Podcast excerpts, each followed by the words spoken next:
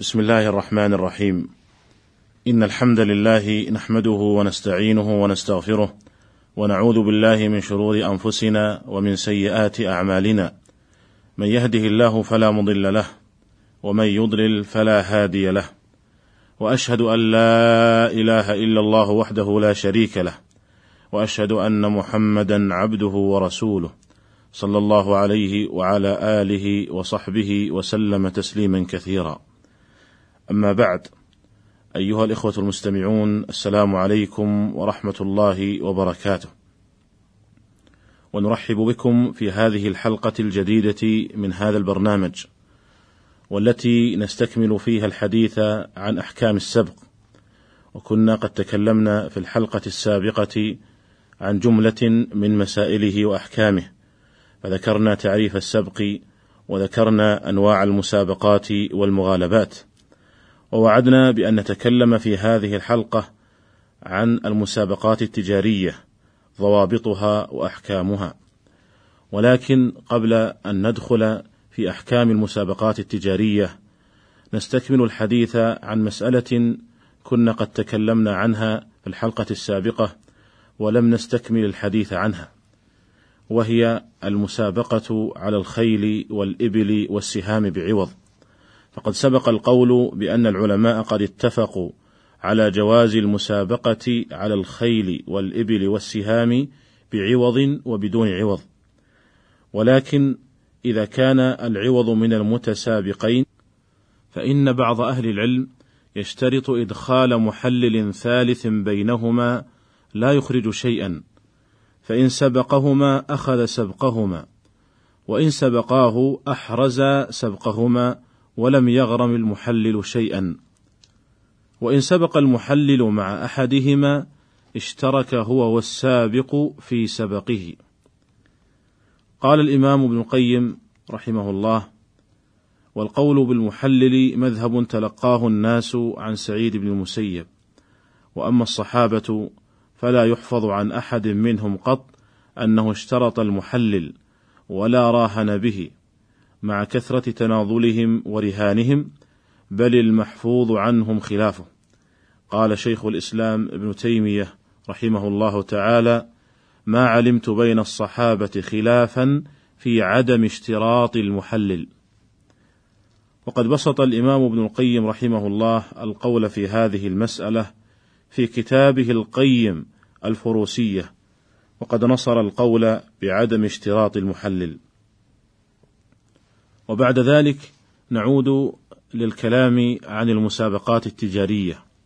فنقول إن المسابقات التجارية قد كثرت في الوقت الحاضر وتنوعت بل وتفنن القائمون عليها في طرحها.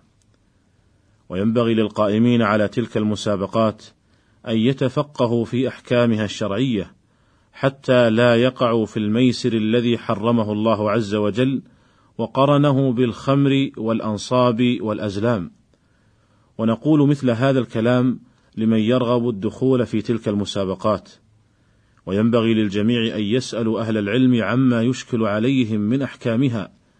قال الله تعالى فاسألوا أهل الذكر إن كنتم لا تعلمون وبعد ذلك نقول إن الضابط في تحديد الميسر في المسابقات التجارية هو أن كل مسابقة تجارية يدخل فيها الإنسان ويبذل فيها عوضا وهو متردد بين الربح أو الخسارة فإنها تدخل في الميسر. وبناء على ذلك فإن المسابقات التي لا يستطيع الراغب في الاشتراك فيها من الدخول فيها إلا بعد دفعه مبلغا من المال سواء كان هذا المال قليلا أو كثيرا فإنها محرمة شرعا وتدخل تحت دائرة الميسر. ومن صور ذلك في الوقت الحاضر ما تفعله بعض المحلات التجارية من إقامة مسابقات تجارية وتشترط للدخول فيها تشترط شراء قسائم أو كوبونات معينة فإن هذا يدخل تحت قاعدة الميسر وذلك لأن المشتري لذلك الكوبون أو القسيمة إما أن يربح بالفوز بإحدى جوائز المسابقة وإما أن يخسر قيمة الكوبون في حالة عدم الفوز. ولا يقال إن قيمة شراء الكوبون أو القسيمة زهيدة فإنها وإن كانت زهيدة بالنسبة للمتسابق الواحد إلا أنها كبيرة بالنسبة لمجموع المتسابقين. والواقع أن تلك المحلات التجارية تربح في الغالب أضعاف أضعاف ما ترصده لتلك المسابقات من جوائز. وبعض المحلات التجارية تمنح تلك الكوبونات أو القسائم بدون مقابل ولكنها لا تعطي ذلك الكوبون أو القسيمة إلا لمن يشتري من المحل بمبلغ معين يعتبرونه الحد الأدنى للدخول في تلك المسابقة. وهذا يعني في حقيقة الأمر أن لهذا الكوبون أو القسيمة أن له قيمة تدفع ضمن فاتورة الشراء ولذلك فإن هذه الصورة محرمة كذلك لدخولها تحت دائرة الميسر.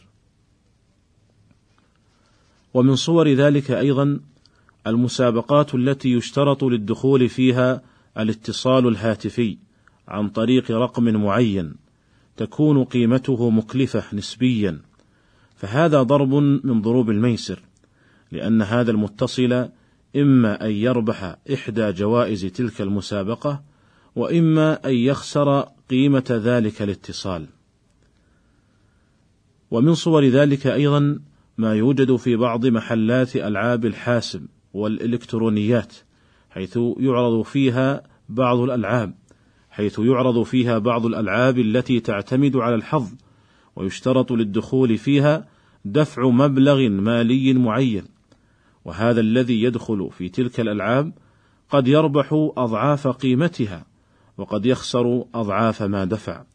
وهذا هو حقيقة القمار المحرم شرعا. وبالجملة فإن جميع الألعاب التي يرصد للفوز فيها جوائز معينة ويشترط للدخول فيها بذل مبلغ من المال ولو كان يسيرا فإنها تدخل تحت دائرة الميسر المحرم شرعا. ومن ذلك أيضا ما يبذل من مال في لعب ورق البلوت والشطرنج والنرد ونحو ذلك من الألعاب وقد جاء في صحيح مسلم أن النبي صلى الله عليه وسلم قال من لعب بالنردشير فهو كمن غمس يده في لحم خنزير ودمه. قال شيخ الإسلام ابن تيمية رحمه الله اللعب بالنرد حرام وإن لم يكن بعوض عند جماهير العلماء وإن كان بعوض فهو حرام بالإجماع. وبالجملة فإن كل مسابقة أو مغالبة أو لعبة يبذل فيها الإنسان مالا وقد يربح بسبب ذلك مالا كثيرا وقد لا يربح أي أنه في حقيقة الأمر قد خسر ببذله لذلك المال فإن هذا يدخل تحت دائرة الميسر. أيها الإخوة المستمعون هذه بعض الصور الممنوعة شرعا للمسابقات التجارية. ولكن ماذا عن الصور المباحة شرعا من تلك المسابقات؟ وما الضابط فيها؟ هذا ما سنتحدث عنه في الحلقة القادمة إن شاء الله تعالى. فإلى ذلك الحين أستودعكم الله تعالى. والسلام عليكم ورحمة الله وبركاته.